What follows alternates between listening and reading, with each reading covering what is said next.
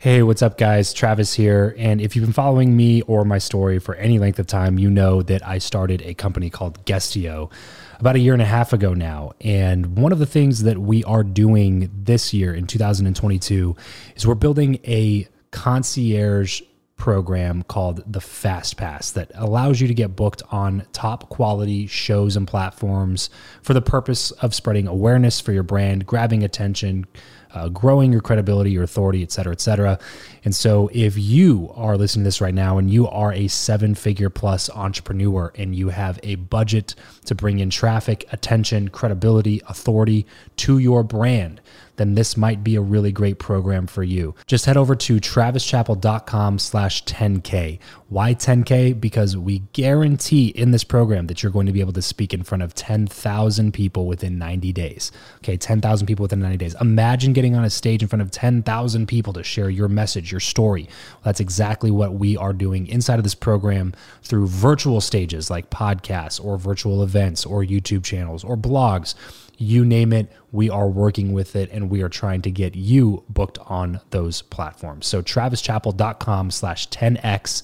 There's a quick application there. And then right at the end of that application, it'll prompt you to set up a phone call where you'll jump on a call with me and we'll talk through whether or not you're a great fit for this program please act fast on this. Do not wait because we were only taking on one or two clients a week due to uh, constraints with our team and the limited supply of high quality shows and platforms that are out there in the market. So if that's you, and you're really wanting to explode your brand in 2022, head over to travischappell.com slash 10K, fill out the application, schedule a quick phone call, and you and I will chat really soon about whether or not this would be a great fit for you. Thanks, guys. Talk to you soon. Hi, this is Darren Prince, author of Aiming High. If you want to learn how to elevate your relationships, you should be listening to Build Your Network podcast with my good friend Travis Chappell. Welcome back to the show. I believe that who you know is more important than what you know. If you agree, then keep listening for tips on how to cultivate meaningful connections the right way. If you disagree, then tune in anyway to let me prove you wrong with my journey. My name is Travis Chappell, and this is the Build Your Network podcast. Hey there, what's going on, everybody? Welcome back to another episode here on Build Your Network. So, today is just one of those episodes, guys. It's just one of those episodes that was just awesome. And, I know I know I say this kind of stuff a lot, but this one was just a little bit different. I, I did not know what to expect coming into this, and that's typically the case. A lot of these interviews um, that I'm booking now, I don't really know the person until I can actually sit down with them, and I, and I can kind of tell a little bit from some of the research that I do of what type of a person that they are, or else I obviously would not have them on the show if I, there was a chance that they were, uh, you know, a total a hole, but. Um, this guy was uh, just surprising to me how how just genuine and open and uh, just just a spirit of just loving gratitude that he came across with was um, was totally overwhelming and, and completely energetic and um, uh, really contagious to be honest. And that guy uh, we just had a fantastic conversation. Just got into so many things. There's a couple parts where he got emotional which always gets me emotional. And so I really think you're going to enjoy this interview. It's with Darren Prince. Darren is a sports and celebrity agent who grew up in New Jersey. He started a mail order company selling baseball cards at the age of 14 when the rest of us were just freshmen in high school worried about, you know, sports and girls and school and all that kind of stuff. He started a company selling baseball cards, which what you you know, hearing that you're just like, okay, well, yeah, he's a kid, he sells baseball cards, you know, what would you make a thousand bucks that summer, you know? Um, but uh, he started traveling across the country and doing trade shows. Um, and at the age of 20, he sold that company for a million dollars at 20 years old. And this was back in the 80s, guys. So this is not during the, you know, social media boom where it's a lot easier to make that kind of money when you're that young. 20 years old, sold this company for a million dollars, and then he formed Prince of Cards, which became an industry leader in private autograph signings for sports and celebrity memorabilia with athletes and celebrities. So he goes and basically creates this entire new industry. There wasn't a lot of this stuff happening back then, so he creates this thing and then fills it up with some of the world's most well known athletes and celebrities. Uh, first of which, by the way, was Muhammad Ali, the Muhammad Ali, yes. And, and then in 95, he started a new venture called Prince Marketing Group, which represents athletes and celebrities for marketing deals consisting of endorsements, licensing, TV, movie, book deals, um, autograph signings, appearances, all of the above. Just to give you guys an idea, he manages some of the top people in the world like Magic Johnson, Charlie Sheen, uh, Dr. Drew Pinsky. Um, uh, he's got, he knows, you know, uh, or Denise Richards would be in that group, Hulk Hogan, uh, Evel Knievel, Dennis Rodman, just literally some of the best people. Um, you look at some of just the um, the endorsements on the back of his book is is insane. Just the who's who, really. Mark Cuban's on there. Um, uh, Kareem Abdul-Jabbar uh, wrote some stuff about his book. Man, there's just so many people on here that you're just like, oh my gosh, how, does he know all these people? And uh, so obviously, this being the Build Your Network podcast, this ended up being a fantastic conversation about relationships and networking. But if you ask Darren his biggest and most important accomplishment, he would tell you it's being a recovering addict, having celebrated 10 years sober, and is a public recovery advocate and speaker who has appeared on Dr. Oz. Um, and then in uh, 2018, he wrote a book called Aiming High, and it's his memoir. Um, it quickly became an international bestseller in four countries, and on October 2018, made it to the Amazon number one new release list. And so this is an amazing book, Aiming High. Um, it's got all the awesome stories in it about the, you know, uh, extravagant lifestyle that he was living by hanging out with these people and making the money that he was as young as he was. Got all the good stuff, but also has the dark side of his opiate addiction and what he suffered from for uh, decades of his life. And now he is in recovery from. And like I said, ha- sitting down having this conversation with him was a big blessing in my life because the the, the energy was so contagious, guys. I'm telling you, um, this is a guy that that is a really, really, really genuine person. He was totally engaged, even with everybody that he was um, talking. Like he literally just got off a phone call before he walked in with Carmen Electra dealing with something um, or, or, helping her with something out. Uh, and it was just then he sits down with me. But when he sat down with me, it was he was all all engaged in our conversation. And um, man, I just respect I respect the hell out of people like that who have every reason in the world that most people would think that would give them if anybody has the right to you know be be all busy and uh, and and kind of write you off it would be somebody like him but uh, i always appreciate when people like him are just regular people trying to have a good conversation and make a difference in the world. Um, so we talk about just so a variety of different things, but uh, the story of Muhammad Ali and Joe Frazier um, uh, squashing everything that was happening in between them. Like you guys just you, you have to hear this story. Trust me. Um, it gets him emotional. It gets me emotional. Um, but it's just this crazy iconic cultural moment. That was, wasn't wasn't just a sports thing. It was cultural across the entire world, and um, and and he got to kind of orchestrate that and be a part of it which was pretty awesome. Um, and then how he made four hundred thousand dollars a year in high school in the 1980s, and then sold that company for a million bucks. That's just a crazy. That's just to me uh, is the the ultimate entrepreneur right there. Um, and then also we talk about how crucial his relationship with Magic Johnson was to his career. And I bet you guys can guess uh, what his answer was to the who you know or what you know question. In fact, I didn't even have to ask the question; he just said it. so uh, you're definitely going to want to pay attention to this interview. So many amazing things in here. Uh, but first, really quickly before we get into that, if you are somebody that is looking to start a podcast, okay, you run a seven-figure business or a high six-figure business, and you are looking to add more revenue to your in to your uh, uh, to your business this year, um, increase your credibility or authority um, in your space or your niche. If you want more book deals or speaking engagements, and uh, you think podcasting is going to be the thing that be the thing to help you get there, uh, reach out to me because I have a couple spots open in, in my coaching program right now. Um, just head over to travischappell.com slash coaching, Travis Chappell, C-H-A-P-P-E-L-L dot com slash coaching uh, to throw in a quick application and then we'll chat on the phone. There's no obligation there. It doesn't cost anything to do any of that. So if you're thinking about this 1%, at least just go fill out that form and chat with me because, you know, worst case scenario, we just get to know each other and have a good conversation. So, um, pretty good worst case scenario there. Head over to travischappell.com slash coaching and I will chat with you really soon. And now here is my conversation with Darren Prince. Darren, thanks so much for joining me on the show today, man. Fantastic, fantastic time having you in here. Can't wait to jump into some stuff. Thanks for having me. I've been looking forward to it. Yes, sir, of course. So, man, so many things. We're going to talk more about this book, but before we get too, you know, far into the conversation, I want to highlight this for a second, make sure everybody listening or watching um, knows about it. So, aiming high, how prominent sports and celebrity agent hit bottom at the top. Um, it is a bestseller now that uh, you came out with, and um, I just want to shout that out here at the beginning so that everybody can go jump on that before we get into the rest of the interview. So let's talk about how this book came about, and uh, back very, very, very beginning here, and uh, talk about the entrepreneurial journey that you've been on. Uh, do you believe, Darren, that entrepreneurship is something that's born, or do you think it can be taught? Because it seemed like you just had that, whatever it was. I think it's a little bit of both. I wasn't the best student. Okay. Like my friend Gary, he talks about it all the time. Yeah. School wasn't for me. Mm-hmm.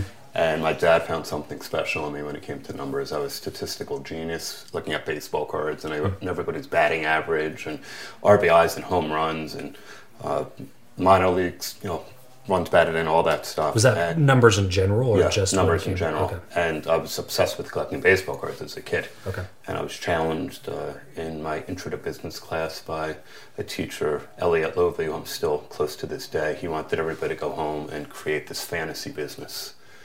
And I created this baseball card company in my mind, Talk about a fantasy which actually business. I made come to you know, fruition and that was intro to business in high school. in high school, 14 years old. 14 years old. So 14 years old, you get this. You weren't even thinking about turning it into a real business until No. Mm-hmm. you had this class. Okay, so you say you have a good relationship with him now. Is what was what's the dialogue between you and him now? Like him being able to see where you've gone in your career. he said he always knew something was special about me. That I lacked a lot of self confidence, a lot of self worth. I acted like I never fit in. But when he had me one on one, he said I just saw something in your eyes that were that were magical, that was different, that you hmm. were going to be a game changer in everything that you ever did. So talk to me ins and outs of the baseball card business. Well, what what did what did you actually do? How did you? It was an amazing time in my life, man. I was a superstar at the top of an industry that just came out of nowhere, and having no idea how to handle it as a teenager. There was me, this guy Alan Rosen, Mr. Mint, who was the most iconic name in the industry, and we had celebrities, rock stars. I mean, everybody coming to collect these rare vintage cards because the investment potential was tremendous. And you know, I just started going to trade shows, and I would, I would buy a Mickey Mantle rookie for five thousand dollars because I knew that week I had an investor on Wall Street that was paying me ten. so so I was just buying, flipping, And buying, you're flipping. 14, 15. Yeah, by the time I was 16 years old, I think I was probably making about 400,000 a year. How did you stay at all engaged in school?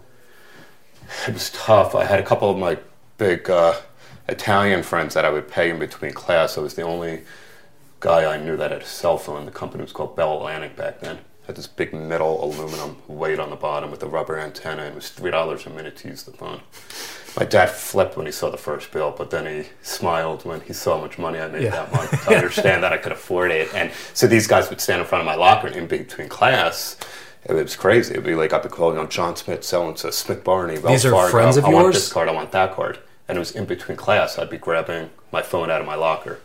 And, um, you know, but when I look back at that time, you know, you hear about all the success that I could talk about, but I just never felt worthy of it at the same time. Yeah, You know, it was like everybody wanted to, like, you see what Darren's doing? You see what, but, yeah. you know, I just, I just never felt like Just I imposter syndrome creeping up. Exactly. Yeah. Yep. Um, do you think that there's a real way to deal with that? And I feel like there's there's so much talk about it, uh, especially I don't know what it is nowadays. I guess I guess just the internet's around, so more people know that it's a term. um, but when you're 15, 16 years old, you don't really know all the terms or what exists out there. You just have this feeling, this inner feeling of I'm not good enough. And even though it appears externally that everything's going okay, internally something's not going right. I, you know, I had that learning disability that I was told uh, I was classified with as a young kid. Okay. And I think it was always in my soul, in my gut. And uh, from not speaking up, I felt, you know, let me just show the world that I could do this and I can do that. And, um, but it wasn't authentic. You know, I was always looking for an outside fix that was an inside job. And when I speak to high school kids, they're my favorite audience out of any because I tell them, don't be Darren Prince. Speak up. Don't put a substance in your system just to fit it. Speak up right now. Guidance counselor, teacher, friend, you know, family member, because you'll save yourself years of hell. What what besides that would you tell yourself as a 15 year old kid? Um, you know, you are enough because I see the way I'm treated in the world today.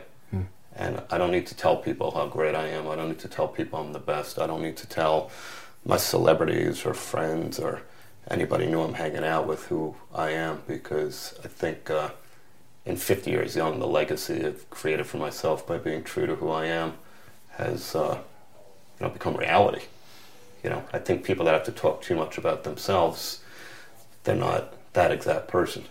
You know. Yeah. So how, how does like a 15, 16 year old who doesn't know the future, right? Like, so here right now, you can easily say, Hey, it's worth it. Right. Mm-hmm. But as you're, if you're 15, 16, you don't know what the future holds for you and you're still in that mindset of, I'm, you know, I have this disability or I have this other obstacle that's going to keep me from being this version of myself that I ultimately want to be. Mm-hmm. How do you how do you deal with how do you deal with that when you're that young and still be able to come out of it without going down other paths like you did in terms of like going down and you know trying to fix that problem with external substances. I was at the White House on October 24th of 2018 when President Trump signed the historic $6 billion opiate epidemic bill. So it's funny bringing that up. I pulled Kellyanne Conway aside and Governor Christie.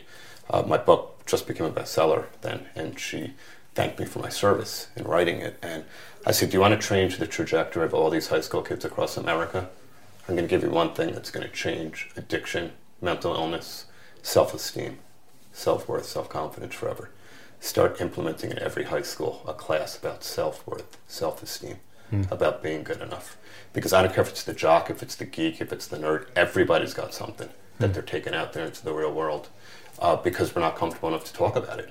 I, I, can't imagine if I had a class at 15 years old that was about that, mm. how everybody all of a sudden becomes one. Yeah. You know, and the bullying goes away. Right. And she's like, this is like brilliant. You know, when uh, I'd like you to come back up here and maybe you know we can talk about this in the new year. So wow. it's something I would love to sit down with them about because it's it's that simple of a fix. Yeah, well, it, it normalizes it, yep. right? Because when, especially when you're that young, I, I mean, I say that now, but even as you know, I'm 27, even coming into adult life, it still feels like that. You know, sometimes like you're yeah. the only person that could possibly know what you're going through, yeah. and it's just not true. It's just not true. Almost every single human being that you meet, oh, every single human being that yeah. you meet, has their own internal stuff that was caused by who knows what. You know, society, culture, like what you mm-hmm. were saying, people telling you that you were not capable of something when you were that young, and you you believe everything when you're when you're that young, and there was something like that that just made the conversation okay, yep. where you don't feel like you're going to get picked on if you tell somebody that you're going through this exactly. thing in your head, yep. right? So coming out of that, you obviously didn't have that class. Mm-hmm. So talk to us about the the drug addiction that started at such a young age from that. This episode of the show is brought to you by Indeed.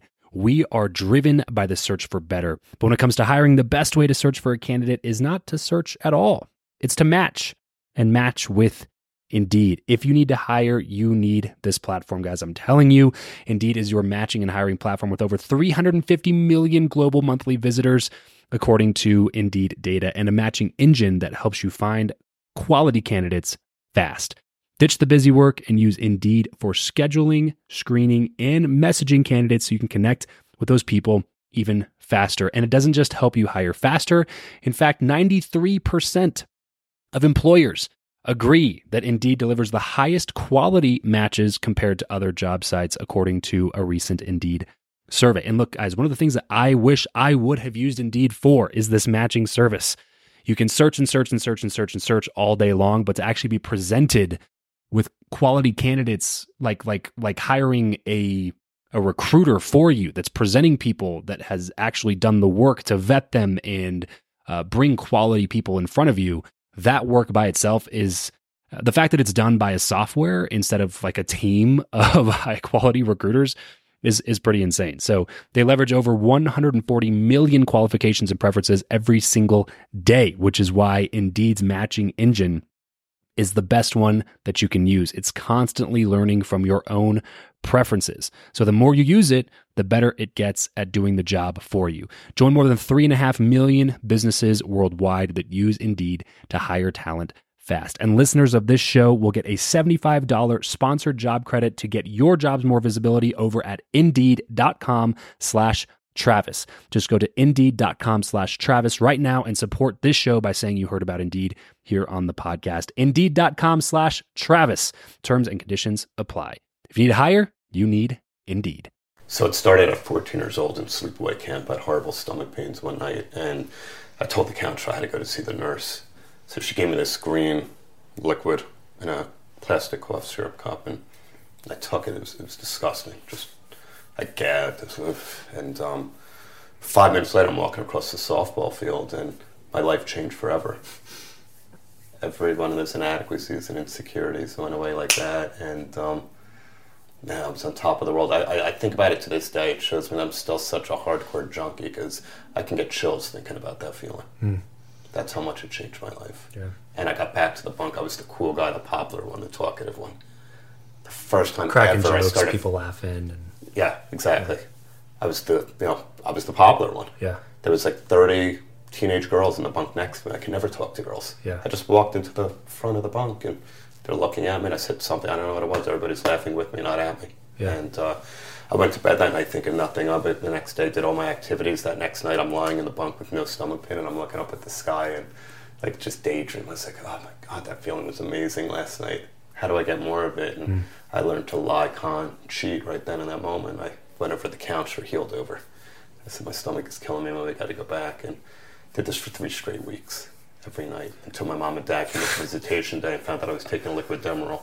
What a horrible counselors and nurses keeled over in pain as a as a teenage they kid from stomach pain. a couple times. Oh, yeah. they did. You know, they just said it was nervous anxiety, mm. um, upset stomach, and I guess back then Demerol you were allowed to give it. That's crazy. Yeah. Just like here's some Demerol, go to sleep. Mm. wow. So okay, so you leave camp now having experienced this, yeah. right? Which is, a, like you said, literally a life altering experience. Mm-hmm. Because up to that point, there was never that inner peace, yeah. right? There was never that like calm that came when you took some liquid magic, right? Yep. So then you get back, you have to get your wisdom teeth pulled. Yep. So you go back in mm-hmm. to the doctor, and this time they give you something in the form of a pill. Yep. So can you walk us through then that next part? So my mom gives me two of the pills when I got back from uh, the dentist, and I had no idea what it was. I was in pain, and that same feeling came back. Mm. I couldn't understand it. I was like, how could it, the green liquid and the white pill have the? Right. But I don't want to say anything, so I'm lying in bed. I'm calling up my boys and a couple girls that I was friends with, and the same thing. I'm just diarrhea of the mouth and talking, talking, talking, and all these amazing ideas that I have for my life and business and my goals. And um, three days later, I think the pills were gone. So I only knew one thing to wow. do, and it was that night I went downstairs to my mom, holding my cheek and crying. Wow. And what mother wants to see their child suffer? Do, do you remember how long the original prescription was supposed to last you? Uh, it, it, lasted as long as it was supposed to because she oh, okay. wouldn't let me take okay. them on my own. Got it. Got it. Yeah. My okay. mom was uh, obviously paranoid at that point because yeah. of the Demerol situation. She knew something was up with me. Yeah. Yeah. But at the same time, like you said, as a mom, you yeah. don't want to just watch your kid just be in pain all the time. And she takes me to the dentist, and uh, I lied and conned and did everything I needed to do, and he gave her another three days. How how how long did you have to keep coming up with reasons to be able to go back and get some more painkiller? Because I mean, you, I mean, you're in high school, right? Yeah. So like, you, you can't just. That only happened once. Okay. But a few months after that, I started my business. So now it was real dangerous. I was making money. Gotcha. So I was buying them on the so street, or, or, or, I was paying friends to take them from their parents' medicine cabinet that might have had surgeries, and I was the only one that could afford it. Gotcha, gotcha. So coming into that addiction now, in hindsight, what would you say to somebody who's facing something like that? If they're, to be clear, they're they're not yet to the point where you feel like it's a sickness, right? But they're at that very beginning stage, and maybe they maybe they're not even aware of it. Like, what would you say to somebody that's in that position that's just like starting to dabble in these things, and and you know where that path leads? What, what would you say to somebody like that? you know, my dad always used to tell me when I was experimenting a lot with drugs and partying, like, why can't you just look in the mirror and feel good enough? Hmm. I never understood. It's like, what are you talking about? Of course I feel good enough. I, I, I like taking, I just like the feeling. Yeah. Until I got sober, I didn't realize that he was 100% spot on. Hmm. Because I'm pretty well about this building I live in and most of this city. There ain't no more real person out there than me. Yeah. More authentic, more comfortable in his skin. Yeah. Right now, because I've truly found down Darren Prince at 49 years old. Um, and it's, it's just such a gift. I can't explain it to you. How, how do you how do you deal with knowing that probably your greatest strength now comes from your greatest weakness before in terms of like regret? When you look back, is it like, man, I regret doing that from day one? Like, if I could go back, I would change it 100%? Or would you change it because that's kind of what's turned you into being the person that you are now? I wouldn't change a thing. I put a post up the other day on Instagram, and I got a ton of inboxes that was just about that. I don't regret a single thing. It worked out perfectly, hmm. the exact way God wanted it to work out. Hmm. Because, like I said, I'm 49 and I'll be 50 in five weeks, most people I know can't say what I can tell you about myself. That I can look in the mirror and love everything about myself and who I'm trying to be, who I evolve to be. When I make mistakes, it's a better quality of a mistake. Um, I try to grow. I change, try to change behavioral patterns. Um, you know, if I need to. Um, you know, just very accountable. I talk about the five A's: attitude adjustment, accountability, action, and acceptance. And I put all five of those together, and um, it's just been amazing. So let's move into more of the professional career here. So, despite the drug abuse in the background, you seem to be doing pretty well for yourself, right? So, making four hundred thousand dollars as a sophomore or junior in high school, whatever you were, um, is obviously a fairly decent start to a good financial journey ahead of you. Um, you said your dad was a business person, um, so he saw something that was happening there, right? Like he was he was smart enough to be able to look at what you were doing and be like, oh, okay. This, this is like real money because I, I assume I assume that industry back then would be kind of like what social media and online marketing And is now. Yeah. Okay. Yeah. Yeah. So where where like parents are just like, I don't know what he's doing, but he's making, making money. money. yeah, I don't know exactly how, but somehow it's coming in. So um, talk to me about the first those first like profits that you started making, like the big ones where you're like, okay, this is there, there's for sure something here. You know, I, I, I don't want to be completely honest with them because holding that type of cash as a 18, 19 year old, and look, I, I was a late bloomer with women, and I remember, you know, just going out and being the guy everybody wanted to hang with and having, you know, thousands of dollars on me with my boys, and it was a great feeling. Yeah. You know, I thought it was a real feeling, Yeah. but you know, a lot of it was, you know, fake. So But this I- was pre age 21, right? Yeah. So when you say going out, you mean You know, like we, we were able to get we were able to get in clubs in New York City Okay. by the time we were 19 and 20. Okay. Yeah, with fake IDs and whatnot. And I was the guy everybody wanted to hang out with, and um, so I took full advantage of it. Yeah, And um, which what young kid wouldn't, exactly, right? Yeah. exactly. And um, you know, I was honest to a degree. You know, my dad and my uncle back then knew that there's some real money coming, and they wanted to make sure I paid taxes and did everything I had to do the right way, so there wasn't a problem, which I did. Yeah. Um, but a lot of it, like I said, but there was, you know, that uh, imposter syndrome. I needed it. I want, I wanted all that cash in my pocket. I wanted to be the first one that had a credit card at a certain age and be able to slap it down and know that it's going to go through. Right. Right. So where along this journey, what age um, did you start doing these memorabilia autograph signings? That was at 20. I sold the baseball card company. Oh, you sold it. You I actually sold had it. to exit. I sold this on my mailing list, whatever assets were left as far as the collection for a million dollars. Okay. And uh, jumped right into the sports and When entertainment memorabilia industry. And I did that for about four and a half, five years. And that industry was great because it allowed me to meet all these superstars that eventually formed those relationships. Yeah. Then the next step was Prince Marketing. So ins and outs of that business, just real quick, just for some context. What exactly, like I, I say, you know, memorabilia and autograph signing.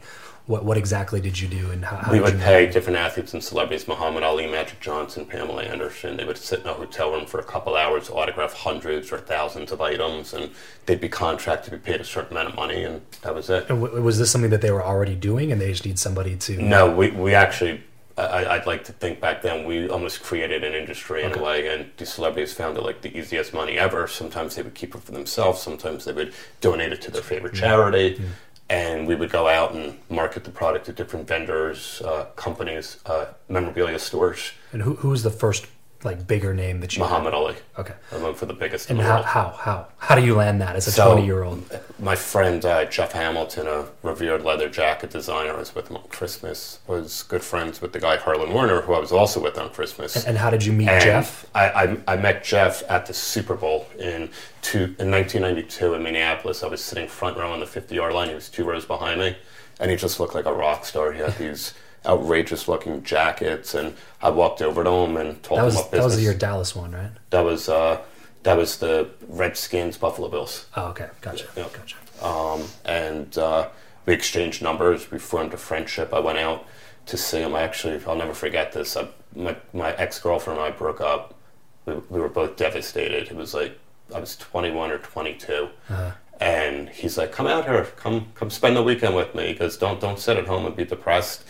And uh, so you, had I not gone to LA, this is the crazy thing. Prince Marketing Group wouldn't exist to this day. That's so because great. we hung out at his office, and that's when Harlan Werner walked in.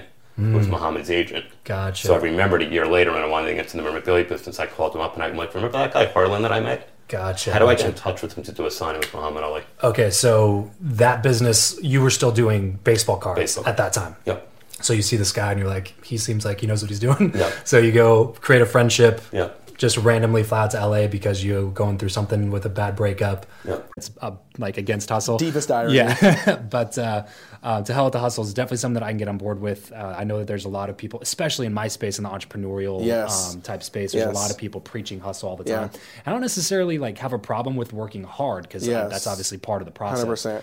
Um, but I think that having a self awareness about what life really is about uh, mm-hmm. is uh, is super important. So, um, can you kind of talk to me about like the origin of this book, and yeah. you know, let's give me just one or two key principles that you hope people will take away from it. Totally. Well, I mean, I think it, it, basically it started from the, the, not only me feeling it in my own life, but then like what you were saying, there's a there's like a trend out there that's starting to just get kind of annoying. You know what totally. I mean? Like it's not like, and you nailed it. Like working hard is amazing. Yeah. Working hard is necessary. Uh, we need to work am, with ambition. We need to work, uh, you know, loving other people and doing it well and with ethics and all that stuff and integrity. Mm-hmm. But yeah, there's this like extra layer that's like, I, I kind of uh, uh, uh hustle's a good kind of uh, catch-all, but also another one that I think it was like the life hack culture. Mm-hmm. You know, you just like we're so obsessed with like life hacking our life, right? Mm-hmm. Just like the shortcut and do this and you'll do this and make sure you have the MCT oil and the bulletproof coffee and that and and I take that by the way, and it gives me brain energy. I love it. Yeah. But like, at what point is enough enough? Meaning, like, how many? Like, my, my question we have to ask is, have we ever come back around to look at the data? You mm-hmm. know what I mean? Like,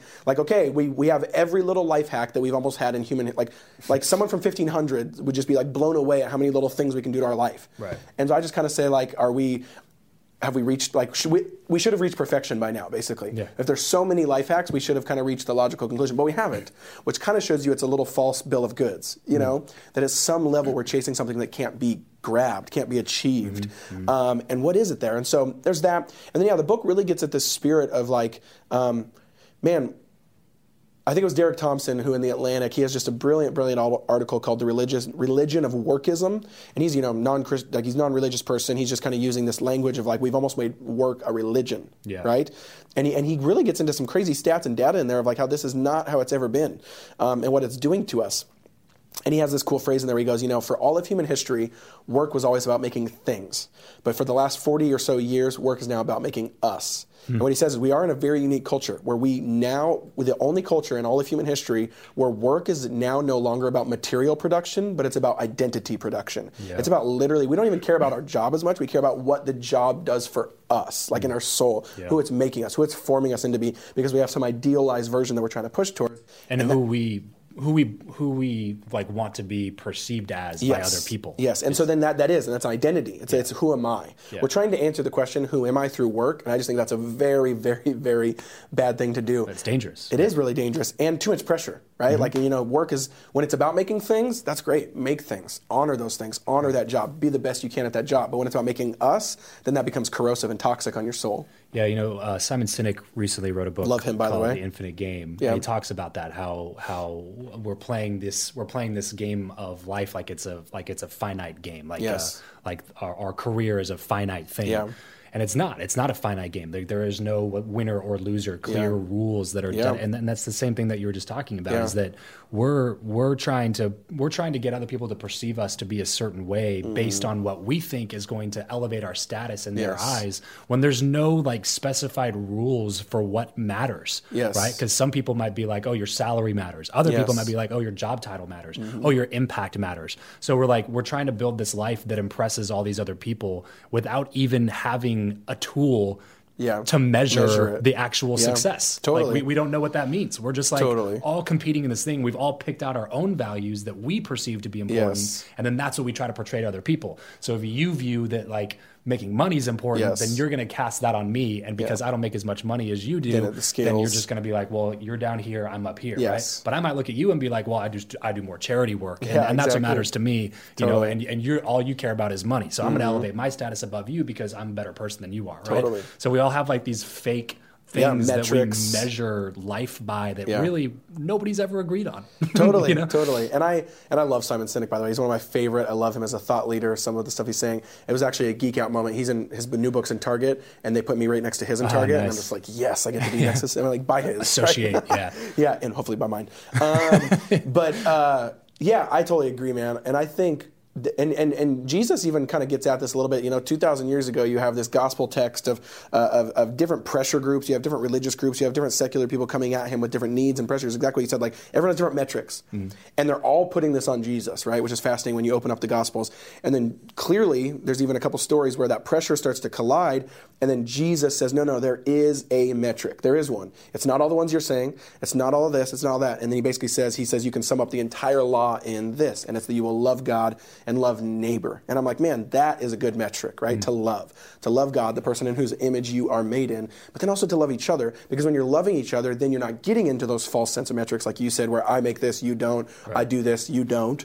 Um, and I think that's just fascinating that in its own way, 2,000 years ago, that was the same problem, just in a re- really recapitulated way. And I love how he answers. Says, no, no, it can, it, there is rules, there is things, but it can be summed up in one center, and that's love other people, right? And then love God and, as, uh, and love your neighbor as yourself. So I think that's huge. Yes. What, what are a couple other things that you talked about in the book? So the book, yeah. So first couple chapters, I would almost call the diagnosis, the problem. Uh, you know, there's already been some people mes- messaging me and uh, laughing that like it's rated. You know, uh, I don't know how to say it. Like it's like you know, it's kind of it's when you go to the dentist, it's painful to get the cavity part, and they're always like, oh, that's a little too painful in the first chapters, but hopefully it's the solutions the second half. Right. And because we have to, you have to truly know the problem, by the way, to know how to solve it. So I think that's why I'm really uh, trying to put some teeth on those first couple chapters, and I go all the way into like industrial revolution. I go back to the invention of the light bulb. I go back to our invention of time, and all of these things actually are significantly putting us in our moment right now that we don't realize because we're 200 years past it. And when you wake up and you're, you know, and you're an adult, you're like, oh, this just is what it is.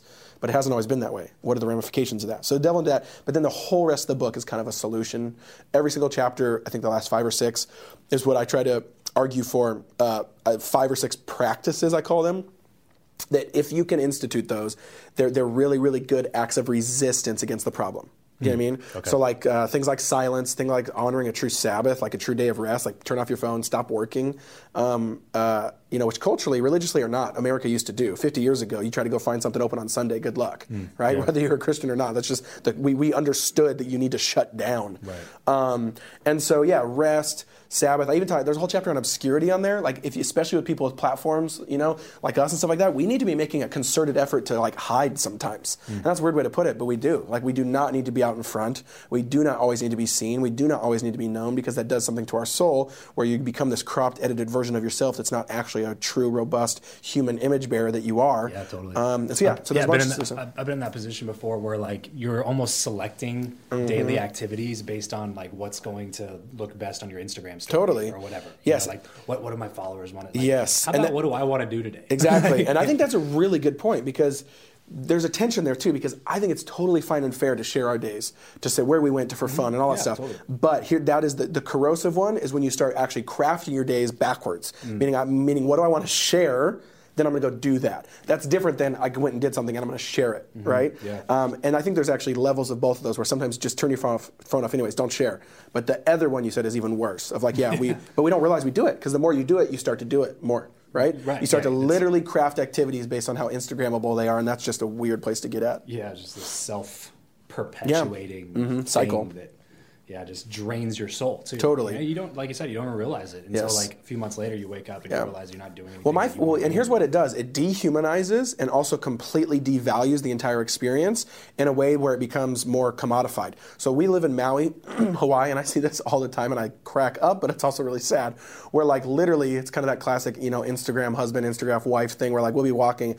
I see it almost every single day, and then people just want that classic Maui picture, Oh, yeah. right? Just like they're on the beach, and and literally, I've seen so many times where like this girl's in her bathing suit or whatever, and you can tell they just got to the beach. She gives the phone to the husband. She goes and walks to the edge of the beach and kind of does a pose or a strike or whatever, takes the picture, and then they leave. and then they bounce. Yeah, exactly.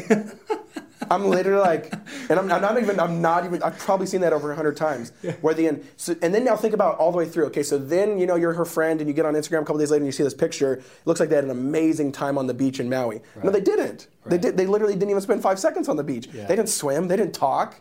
They didn't hang out. They, it was literally a manufactured moment, and it's just so weird, right? Like to like see the picture, but then also see how that picture was got, you know. And so yeah, but we do that more than we think.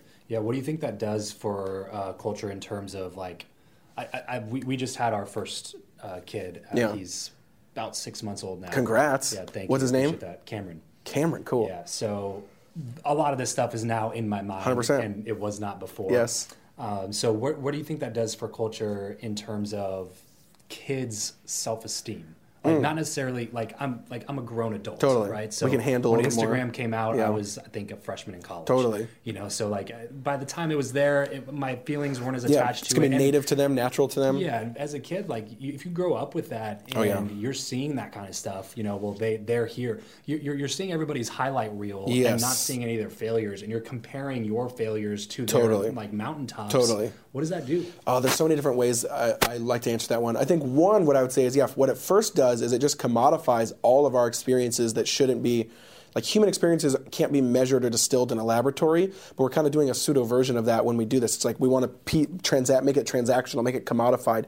So that's the first thing I would say. Second thing is, yeah, oh, I'm gonna get this stat wrong because it's I just read it, but it was something to the effect of like I just read it the other day, where it's like your anxiety and your depression like dissipates by like 50% if you, like in people that they measured turning their phone off for a week or something like that. You know, what I mean? like mm, they basically just said get away from your phone and see if that actually changes your mental health, and lo and behold, it changes your mental health, right? Mm. It's literally and mental health is serious and is internal, and there's ones that's way more chronic and way more serious. So it sometimes can't be solved by turning off your phone, but there's a lot on like this low grade level that I think 100% can. No, well, it, it it has to be right. Yes. I mean, the U.S. is the most culturally advanced country, arguably in the world, right? But we're also the leader in mental health Yes, illnesses. exactly. Like, we are the leader in anxiety, depression, Exactly, suicide, all exactly. those things. It's because we as humans like look for problems. Totally. we have to have problems. Totally. So when our problem is no longer where am I going to get my next meal? Yes. Then we start manufacturing all these other problems. 100%. have. Like I posted this picture, I only got 12 likes, and last week I got 35. Yeah, we almost like have. It's exactly right. We have too much time on our hands to now make problems out of things that are kind of like such ridiculous problems, right? Instead of driving, we're in the back of an Uber. Yes, right? Like, exactly. Instead of driving to get something to eat, exactly get it delivered. Exactly right? yeah one thing i would say that is and, but then back to your point about uh, your son but then also just coming up in the next generation of social media and like lo- comparing failures to your best there's a couple analogies that help me or one that specifically and i think one thing is we need to do is like we need to not get upset at the people that do share the highlight reel because that's like a normal part of life right i think sometimes we go one way or the other we just get like oh you're only sharing your highlights because there's a weird kickback in culture that's the opposite right now. So we were like oh you only share your highlights you only share the good stuff. And it's like well i'm not going to show myself like barfing at the in the toilet. But there's a weird culture right now that's trying to push that back. That's totally like and it's totally the be vulnerable be transparent you know like just say everything that's wrong with your marriage and your life. It's like no don't take that to the internet. That doesn't belong there Yeah. right? And so i think that's just as wrong. And I, so i think there's these two sides right now of like when you craft and manufacture it that's wrong. When you're um, but then when you're also saying like, you know, be vulnerable, be vulnerable, be vulnerable online, I think that's wrong too, right? Because there's a that, that's that's not that space. And another way to think about it is, I think it's really helpful to think of social media like a family photo book, right? Okay, so if you go into someone's family, uh, someone's living room, they usually have a family photo book. Now, if you pick up that family photo book, it's probably just highlights, Right. right? And there's nothing wrong with that, right? There's nothing wrong with having a book that represents your family's highlights. There's no one, you know, of grandma drunk or someone throwing up, like it's not in there. Um, why? Because there's something about narratives too that I think we're narrative creatures. We like to remember certain narratives, and it's okay to have the highlights. Where that where the family photo book gets problematic, or where we would make it problematic, is what if actually because back to the first about you go in the house, you look at the family photo book, you learn the family. That's so cool. You look at it maybe in six months. Where the photo book would be really problematic is if you live in a home where you wake up and you pick up the photo book and you just read it every single day, and then five minutes later you go back to it, and then you, you bite something and f- go back to it. You eat something, you go back to it. You drink some coffee, you go back to it. Then you would start saying like, oh yeah, that person is probably getting a really, really, really seriously distorted view of what they think that family's narrative is. But is the problem the family's narrative? No. The problem is they shouldn't be looking at a photo book seven hours a day. Right. Right. So then it's kind of on the consumer side right there. It turns into this internal game of then like man, today sucks. Yes. Right. Remember this day? Yeah, like, that was were- when We were Disneyland. in, Yeah, in, exactly. In Maui. Yes. And we, we were on the beach. and We 100%. took that picture. You Yeah, Know? but and if- now I'm just sitting in my living room. Yes. So it's I think that because I don't that's a I think it's a really helpful analogy because we do these weird one or the others when that one kind of answers both, right? Of like it's okay to share the highlights, but be honest. You're not manufacturing pictures. You're not just going to Disneyland for the picture. Right. You went to Disneyland, and you took a picture, so that's fair. But then on the second one, it's like yeah, we have to also really reckon with like it's usually not always, usually sometimes the the person who's holding the phone, it's it's it's their what it is. It's like we've been looking at the photo book too much, Yeah. so put it down and go do real life. Right. So, what's your recommendation for like families with kids and things that Mm. where the kids maybe just are always on their phone, or maybe maybe the maybe the parents just didn't even realize. That. I, I I feel the worst for parents that like this happened to. Yes. Right? Like after my generation, maybe another seven or eight years, like the kids that were Or it's right in the middle still. seven or yeah, eight we haven't thought about it a ton yet. like, they got yeah, the devices. Exactly. Like yeah. those parents just More got, like the like, guinea pig experiment. Yeah. know? No, So, did. so what do you recommend Yeah. now for somebody that's like, okay, now that we got my bearings here, Totally. What do I do with my family to make sure that my kids aren't like putting their entire self worth Totally. into this little device? Yeah, I think one thing that I talk about, I don't know if I talk about in the book, but it certainly relates to the book, but we have in our own family, as we call it, my last name is Bethke, so we call it the Bethke Tech Manifesto. And it's kind of this fun little play, but like we, ba- we believe that as a family, we need to have like a manifesto, like that kind of spirit of like how we are going to engage with devices, hmm. technology, and this current iteration and world we're in with social media. And if we don't, we lose. You know what I mean? And what I mean by that is like, I don't think we've ever reckoned with the fact that this is the most concentrated power has ever been in all of human history, right? You, there's probably 100, maybe only 50 men, probably, maybe a few women in Silicon Valley that have the power and are 100% shaping all of what we believe in our culture uh, for about two or three billion people in regards to technology devices and social media. That's a scary amount of disproportional power. Like maybe you could argue tobacco's been in that realm. Maybe you could argue, argue fossil fuels and oil's been in that realm, but I don't think it's still that disproportionate. Um, Well, it's because it's combining tech and media. 100%. Like the other big tech companies, or Totally. the other big, you know, giant conglomerates, Totally. didn't also have the power to distribute content. Exactly. That's They a good way had to put it. that Yes. elsewhere. And so that concentration of power on its face is already terrifying. Uh, two, those people have an agenda. And I don't mean like crazy evil. Like their business is they need to return money to their shareholders. It's very simple, right? And because of that, they're going to make a lot of decisions that allow that make us behave like we're the product we're not the consumer right humans in this world are the product in the social media realm if you're not paying for something you're the product right? Not the thing you're using. Uh, your eyes are being sold, your data's being sold, your brain's being sold, your behavior's being sold. So I think that's really important because then what you realize is like, okay, they're not wrong for that. They are a business. They need to return profit to their shareholders. Hopefully they do it ethically. Sometimes they don't. Um, but they have an agenda and they are going to 100% shape everything to fit that agenda. They're going to make things certain colors so we behave in a certain way. They're going to make them refresh in a certain way. They're going to make them look a certain way. They're going to make them cost a certain way. They're going to make you behave a certain like everything, right? They spend billions of dollars to get us to behave a certain way.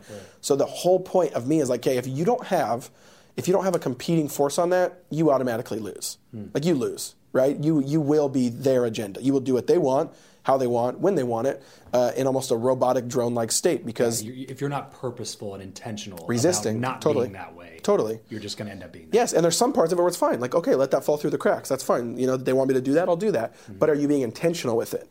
Um, and so yeah, so then we have a family manifesto that's just like this is what we believe about technology, and it's always it's malleable. We're always changing it based on us and our kids' ages. And but yeah, it's got rules in there like you know we don't bring phones in the bedroom. Uh, you know I can't look at the phone for the first hour of the day. We we only have one TV in the house and it has to hide. When I'm and I so I literally built a cabinet system where like it's on an elevator and just goes and goes down. And so now when you walk in our home, you can't see any television. You don't even think people don't even think we have a television. And it's those little things like that that okay, we're not centering the TV, which means we turn it on less. Psychology supports that 100%. How you shape your space will also shape, shape how you behave and how you act. Um, and so all of that type of stuff really really matters. Yeah, that's crazy, man. There's just- just so many pieces of the puzzle that Totally. you have to be aware of at least. You know, especially as a parent. Yeah. it's as a responsible parent. Mm-hmm. uh, uh, but uh, moving into like the business side of this. Yeah. Um, talk to me about content creation in general. So just to kind of shift gears, talk to me about you know you've done YouTube, you've done Yeah. podcasting, you've written several books at this point, you do public speaking. If somebody's out there right now, and, and we have a lot of entrepreneurs that listen to Yeah. this to this show, if somebody's out there right now and they're like, okay, I have this message and I have this brand and I have this business and I want to amplify that. And I know that's creating some form of content Totally. is probably the way to do that. Yeah. How would you recommend they get started? How would I get? How would you get started? I would say, you know, totally that ten thousand hour rule of like just get started. Like you will, you are meant to. It usually takes about a decade to hone a craft of some sort. And even me, having a viral video earlier, I'm now about almost at that ten year realm, and I can feel just finally a decent level of like proficiency. It's funny. I've just noticed last year or two, like I still need to grow a ton, still need to work into, but like, but like I feel like I kind of fell in the pocket of like, okay, I got this. I know what I'm doing. I've done this before. This, you know, think through this. I've gotten a little bit better, and it's just funny. It is like a eight to ten year thing where that it takes that long. It's crazy how many people I talk to now that, that say that um, say that kind of stuff. My buddy Jordan Harbinger has a, a podcast and gets like six million downloads a month. and I was legit. talking to him the other day and I was just like asking him a few questions. Yeah. Just kind of just I'm a podcaster, younger Yes. podcaster, trying to like, you know, what what can I expect? here, Totally. you know? He said something a, ver- a, a Yep. version of the same thing that like he feels like the last two or three years has really been where his explosion of growth has Yes. been in not only his numbers but in his skill set, and Yes. his network, and the people he brings on his show Yep. and stuff. And we don't like that story though. Right, It takes a while. that's not to, the like, sexy eight to- story. Yeah, Yeah, hey, totally. hey, take eight to, eight to ten years and kind of like do something that no one really notices, and then maybe it'll pop. No one loves that. Right, yeah, but there's a lot of truth to that. And but you know what's ridiculous though is that we look at eight to ten years and we go, man, that's forever. Yes. But then like the alternative is what? Yeah, Go just- work forty years for somebody else Yes, and retire, or like, or try to be entrepreneurial, but just bounce around every year or two because Right. it's you, you want it to pop faster. Right. The other story Yes. is way worse, like Yes. markedly worse Yeah, than, totally. than like just focusing Totally. in and, and working on your craft for eight Yeah. ten years. But it just sou- I guess it just sounds so difficult or something Totally. that it just makes people not want to do it. Well, here's here- here's what I would say. Yeah, it, I agree, but also I think we need to get back to respecting the process. Do you know what I mean? Like the process is is what matters. That like the process itself of of going forward of of of like it's not about the end result. It's about what it's what it's doing to us. The mm-hmm. process itself. So I think that's really important. So, in terms of platform, if somebody's just starting out, wh- which platform would you say, like, hey, you should go all in on this platform first and then start redistributing content to other Good question. I think pay attention to what you're good at first of all, because I think it's different for each person. Like I'm, some people are not as good on video, right? So then try to make me, you know, parlay into audio. Someone, some people are not good at with their voice at all. Parlay into writing, you know, hmm. blogs. And of course, you should be distributing all across the board, but know which one you feel like is your breadwinner. Yeah. And then talking platform specific. Um, I think like go where the eyeballs are. I think you know like I'm a huge fan of TikTok right now um, because I think that's totally. Here, here's my favorite phrase: When anyone says, "Oh, that's just for teenagers," you should be on that immediately, right? Not for creepy, weird reasons, um, but like that. That is the phrase that totally dead give is a dead giveaway that this is the next big thing. It happened with uh, YouTube, then it happened with Instagram, then it happened with Snapchat, and now it's happening with TikTok, right? And that's exactly what people are saying. Oh, isn't that just a kids app where they do fun, dumb stuff? Yes, and you should be there. Right. you know what I mean? And I love it, and that's where like a lot of the creativity and content and stuff like that. So be on all the platforms. But just the eyeballs, the attention, all when you hear that phrase, it's so cheap on those places, right? Yeah, you can break big through the noise so much more when you when you're in those spaces. Like literally, I know I have multiple friends, some with like zero platform, like that they don't even care about the internet, and it's a couple hashtags all of a sudden got them 100,000 views on TikTok. That's on, you can't do that on Instagram. You can't do that on YouTube, right? Because it's so uh, booming Hmm. and the saturation hasn't happened yet that it's just like kind of getting up there, getting early. Yeah, that's insane. So, um, in terms of what's driven the most in your business, what what would you question. say has been like the biggest driver? Like, is it a, Yeah. is it a book? Probably, is it, yeah, I'd say probably books or YouTube. Yeah, that's probably what I would say compared to either social media in general, Instagram, Facebook, podcast, stuff like that. You have to know your own circle. You have to know your own funnel, right? And so that's what I'm kind of back to that strength weakness thing. For me, I started on YouTube and I noticed uh, you kind of have to name and claim each platform, right? So for me, I almost consider YouTube my billboard, and that's a weird way to put it. But YouTube, YouTube is in my opinion, for my stuff, because I make a lot of stuff, podcasts, books, etc. YouTube is the, the billboard. The first thing they might go, oh, who's, who's that? What's going on there? Who's that guy, right? On the f- side of the freeway. Um, usually that's YouTube for me, and it's not always YouTube for everyone. Sometimes it's social media. Um, you know, the other ones, sometimes it's book writing. But I think you have to know what that is, and YouTube is that for me. And then book writing is just a really, really special way to take people really deep that none of the other platforms I do can. So those two combined, I would say, certainly have kind of helped uh, get it all where it is today. Do you find your books are mostly bought from warm audience, or do you find that like the book puts you in front of audiences? That's a really good question. I have no data to support that, so that would be a subjective answer. But I, if I had to guess, I would almost say a little bit of both. What you really need for a book to be successful is the core audience to take it strong and almost be like your super fans to go tell people about it. Mm-hmm. But a good book, in my opinion, is one of the most frontline grenade like things you can do. Mm-hmm. I mean, I think I almost see books as like grenades. Like they're big ideas, they take a lot of time, way more than podcasts and YouTube and stuff like that. So take a lot of time on it and then kind of throw that grenade out in culture, right? Yeah. Title it something that hopefully will start the conversation and get it going. And then in that case, it's not warm audience at all, but it's a, like a welcoming audience. You know what I mean? And yeah. so I think that's different. Yeah which of your books has not necessarily been your favorite or whatever, but has like meant the most to you in terms of the content in the book itself? Nothing to do yes. with sales, audience. Totally. Like 100%, 100% this one then, for okay. sure. Uh, and I think there's just some books that take on a personal nature more than the others. I love all my books. I think four now and six or seven self-published ones.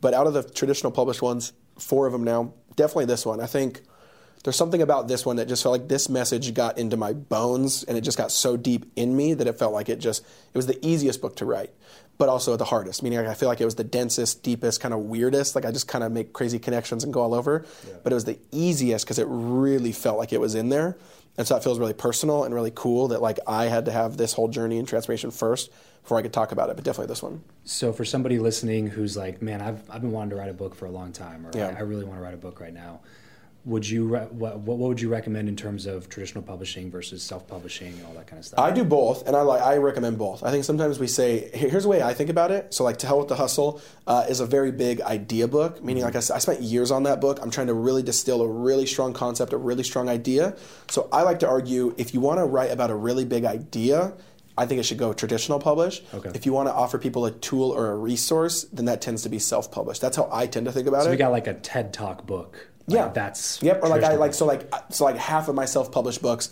have like a bunch of space to write in. Does that make sense? Like yeah, it's a tool. Like they're like a, workbook. Yes, yeah, they're yeah. almost were either workbooky or just like a daily thing, or like they feel very practical, tactical tool. When I think kind of a uh, which hopefully a, a traditional public book sh- book should too, but uh, a lot more time and a lot more distilling of ideas. I think belongs there. Yeah, got it. So what's next, man? Like, what what's the big things like that you got working on? Good Where do question. you see yourself five, ten years from now? Ooh, that I mean, it's so that question's so hard. Not because it's hard to dream, but it's hard to be like, man, if I count exactly five years back, there's no shot I would have felt like I was right here, right? yeah, right. So I, you know, it's like it's kind of throwing it to the wind. But um, where do I see myself? So one of our main one of my main full time jobs is I also run an entire initiative called Family Teams, uh, which is basically like a online platform that has courses and books and live events, and it's just like its own little brand to kind of just equip families for health and flourishing and sustainability. And it's almost to hell with the hustle, like burning out and overwhelm, but for families instead of individuals, okay. um, and giving people resources for that. And that's really where there's a lot that's just resonating like crazy. That's growing like crazy more than a lot of stuff I've ever done. So I think I'll see myself just keeping doubling down there. Okay. Um, I really enjoy it the most. Um, and again, it's just part of what I do. It's not only, but uh, spending a lot more time there, growing that, seeing that get more successful, hopefully, um, and yeah, continuing to write. Um, and then from a life perspective, yeah, just hopefully in a really fun stage then in five or ten years with the kids, more kids. I'm hoping by then, uh, married, still in Maui. Hopefully, that'd be awesome. awesome. so this is the Build Your Network podcast. Mm-hmm. We talk a lot about networking, relationships, yes. connections. Um, and this is something that it's it's funny now when I have conversations with people. I always notice it sprinkled throughout the whole conversation. Yeah. Um, so even at the very beginning when we first started, yeah. I was going to bring it up then, but I wanted yeah. to wait till the end. Um, and you said you said something about how uh, the the biggest thing that helped you with the business side totally. of your just asking people. Your, yeah, it was just like this guy gave yes. you this, and this totally. other person offered this, and this you know you got around these other people that were doing yes. really well in these things and you started learning from them and then implementing right yeah. so um, just along those lines this is the question that i ask everybody um, to get the conversation rolling in this direction so jeff do you believe that who you know or what you know is more important and why Ooh, I would say I would say who you know because it gives you what you know. Does okay. that make sense? Mm-hmm. Um, I 100% believe I am 100% a product of like literally I, you can't conceptualize yourself without even the people that have impacted you or been around you right. and i even include that by the way too to like books and stuff like that people that have poured themselves out but you might not never meet right. but you know their knowledge Yeah, like that's that's a to, for me to think about all because I love reading. Try to read somewhere around 100 books a year. I didn't get to it this year. Did it last year. But you start thinking like people you actually know, but then even like people that more are giving you that you're not knowing them, but it's the same kind of thing of like learning from other people. Mm-hmm. Like you, you I can't even conceptualize what I'd be without all that stuff that's just blessed me over and over and over and over and over again. And then yeah, going more personal to people that I do know really strongly. Yeah, I'm so a product man of just people that have poured into me and helped me and encouraged me. And that's actually they say that, don't they? Don't they say you're like you're basically just your five friends? Yeah, they you're, you're average of, of the five people. Yeah, hundred percent believe that. And then I think that that then that that gives you what you know, which is important. Right. I don't, you know, like I think that's actually step one, step two. Um, and so that's what I would totally. say for sure. Yeah, I'm, I'm, i mainly agree with everything that you yeah. just said. That, that, that's the biggest thing for me is that I find that if you spend a lot of time with the who, the what will increase in direct proportion totally. to the who that you bring around you. Totally. Whereas I don't really see the opposite being as true. Exactly. Like if you work so much on your what, it's not necessarily going to exponentially increase the who, right? Yes. It, it might increase the who because yes. if you get really good at what you do, you're going to get attention from people, right? Totally. But it doesn't necessarily exponentially increase. Whereas if you go spend time with people who are two, three, four levels above yeah. you in whatever you're trying to accomplish, even if it's something silly like, hey, I just want to work on my golf game this year. Yes. Right? If you go golfing once a week with people who are worse than you, or you go golfing once a week, people who are, who are better yeah, than you. exactly. At the end of the year, which person's going to be better? Yes, like, exactly. The person the one with the people better totally. because you're just going to learn things by being around them, by totally. hanging out, by being a part of conversations. Totally. Like just being a fly on the wall and being like, oh, that's the level of conversation that these people are having totally. is what enables you to start not only changing your actions, but changing your mindset yeah. to like do what you know you, you, what you used to think was impossible. Totally. And one thing I would add to that too is like serve the people you're around. I think sometimes where that gets a little weird is when people kind of want to enter into these spaces with people that they really look up to and like, but then it's kind of just this take, take, take, take mentality. Yeah. yeah. When it's like, no, no, you know, just I, I don't. You'll.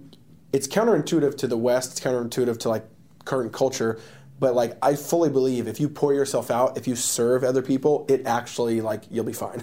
100%. You know, we say that that you know in our culture the lie is that like if you do that you'll get taken advantage of, you'll lose some things, you'll you won't you know you need to watch out for yours or kind of whatever kind of elbow in places. Yeah. I totally believe if you just serve, offer people value 100%. is kind of the phrase they're using on the internet now. But I think that's just really a phrase for like serving people and loving people well. It just it takes care of itself. Yeah, one of my favorite books on that is Give and Take by Adam Grant. If yeah, you, he's have, amazing. I yeah, love him. If, if, you have not read yeah. it, listen to this right He's like now. one of my favorite people. Books, podcasts, yeah. all his stuff is brilliant. Gotta check that book out because it, it, it goes into exactly what we're just talking yes. about. He basically breaks down that there's givers, takers, and matchers. Yes. Givers, obviously, yeah. you know who they people are. Takers, give. same. Matchers are people who give only when they know they're going to get an yes. equal amount of value yeah, back. back. Yeah. So they break down and do a ton of studies, and you know Adam, he's yeah. a um, you know fantastic he always connecting author, the crazy professor. dots with the studies. Yeah, and, yeah he's yeah. got stats on stats yep. on stats, and he puts it together basically this whole study yes. that said they followed around givers, takers, and matchers, and like put them on the success ladder. Like where yes. do you end up? And the givers are always at the top. The givers are it's at the crazy. top. The givers are also at the bottom. Yes. So what's interesting is like figuring out. So he goes into that book like, yes. okay, if you're a giver you you will end up at the top yeah. if you put a couple of these like different caveats into the yes. way that you, you still need to you still need to be smart, right, wise. So totally, I love and that. And changing up, and one of the big things that was that was really interesting for me to read uh, because I, I, think I'm naturally more of a matcher. Yeah. Um, and after reading that book and then having a show on networking and totally. relationships, I've trained myself to become a giver yes. and just give without expectation. Yes. Right. So one of the things that I had uh, trouble wrapping my mind around was like, okay, well, how do I make sure I'm not one of the givers that ends up at the bottom because people take yes. advantage of me all the time? Yep. And one of the big things was he said, don't feel bad about changing up your reciprocity style mm. with a taker. Yes. So if you like interact with somebody and you realize that they're just like taking, taking, taking, taking yeah.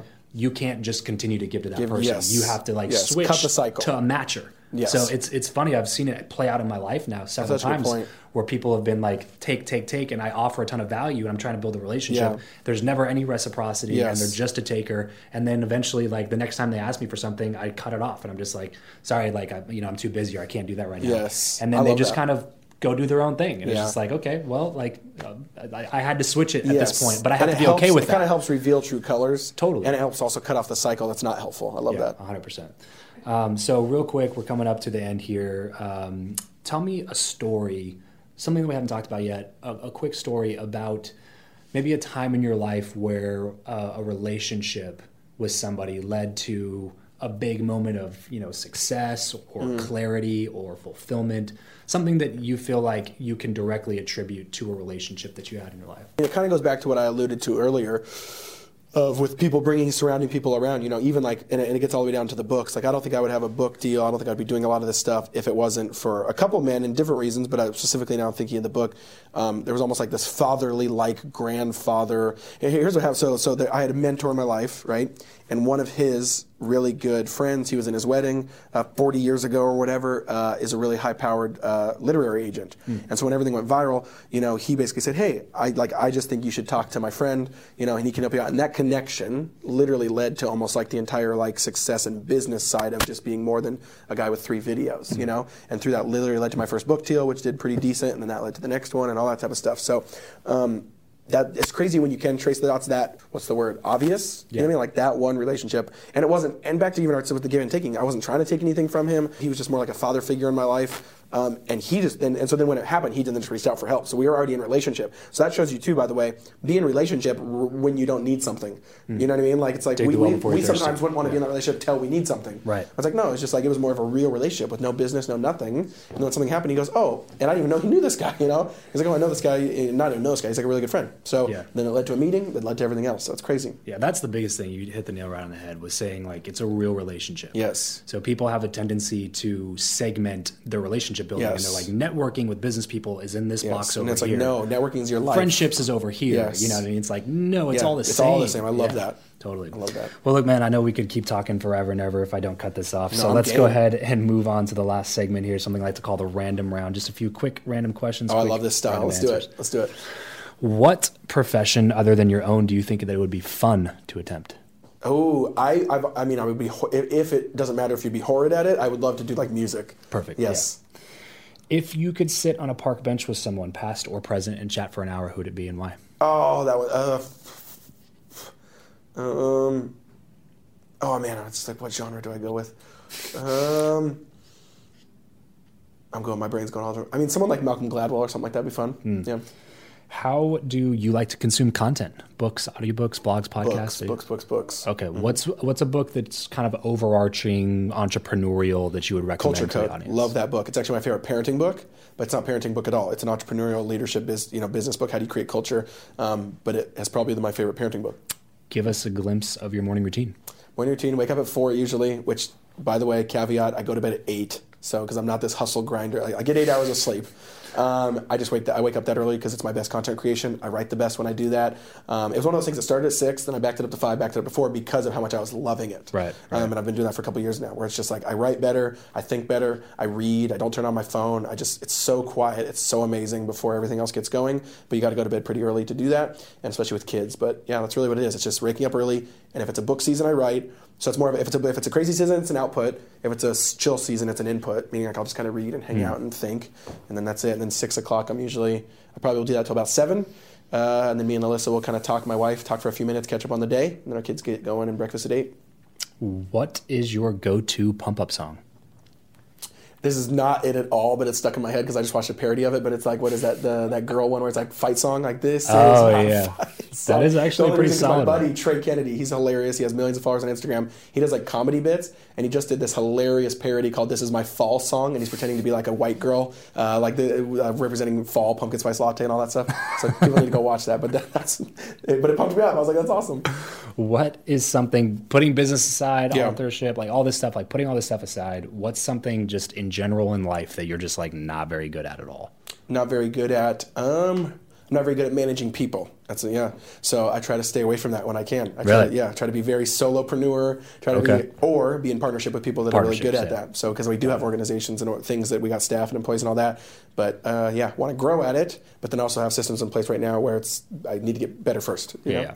So as we wrap everything up here, Jeff, what's one place online where we're gonna be able to find you the most? Uh, anywhere and everywhere. You can just search Jefferson Bethke. It's the handle on all the stuff. Uh, jeffandalyssa.com is our website. And then, yeah, all the books are on anywhere books are sold. Sweet. So Jefferson Bethke. uh, just give it a quick search and you will uh, be busy for hours and hours with all the content and stuff yes. that's out there. Um, and then definitely go pick up a copy of his new book, To Hell with the Hustle. Um, I can guarantee you, especially if you're listening to this podcast, that you need to hear what he has to say um, in this book. So, uh, Jeff, thanks so much for coming to the show today, my man. I had a fantastic time with you. Dude, thanks, man. That was awesome.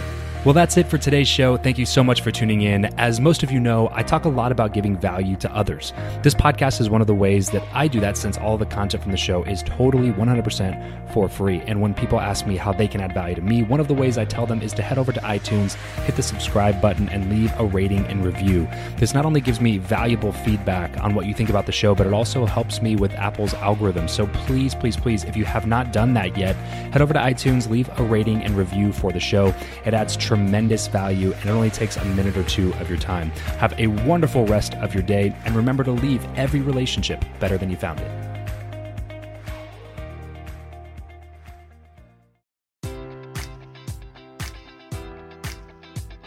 Enjoy all your favorite sports like never before at BetMGM. Sign up using code Buckeye and receive up to $1,500 back in bonus bets if you don't win your first bet. When you register with BetMGM, you'll get instant access to a variety of parlay selection features, live betting options, and the best daily promotions in the business. And with BetMGM at your fingertips, every play and every game matters more than ever. Place your money line prop, or parlay bets with the king of sportsbooks today. Sign up using code Buckeye and receive up to $1,500 back in bonus bets if you don't win your first bet. BetMGM and GameSense remind you to play responsibly. 21 plus and present in Ohio, subject to eligibility requirements. Rewards are non-withdrawable bonus bets that expire in seven days. Gambling problem? Call 1-800-GAMBLER. In partnership with MGM Northfield Park.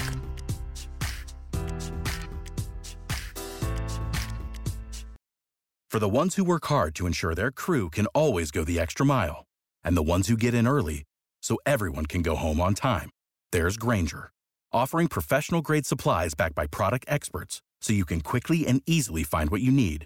Plus, you can count on access to a committed team ready to go the extra mile for you. Call, clickgrainger.com, or just stop by. Grainger, for the ones who get it done.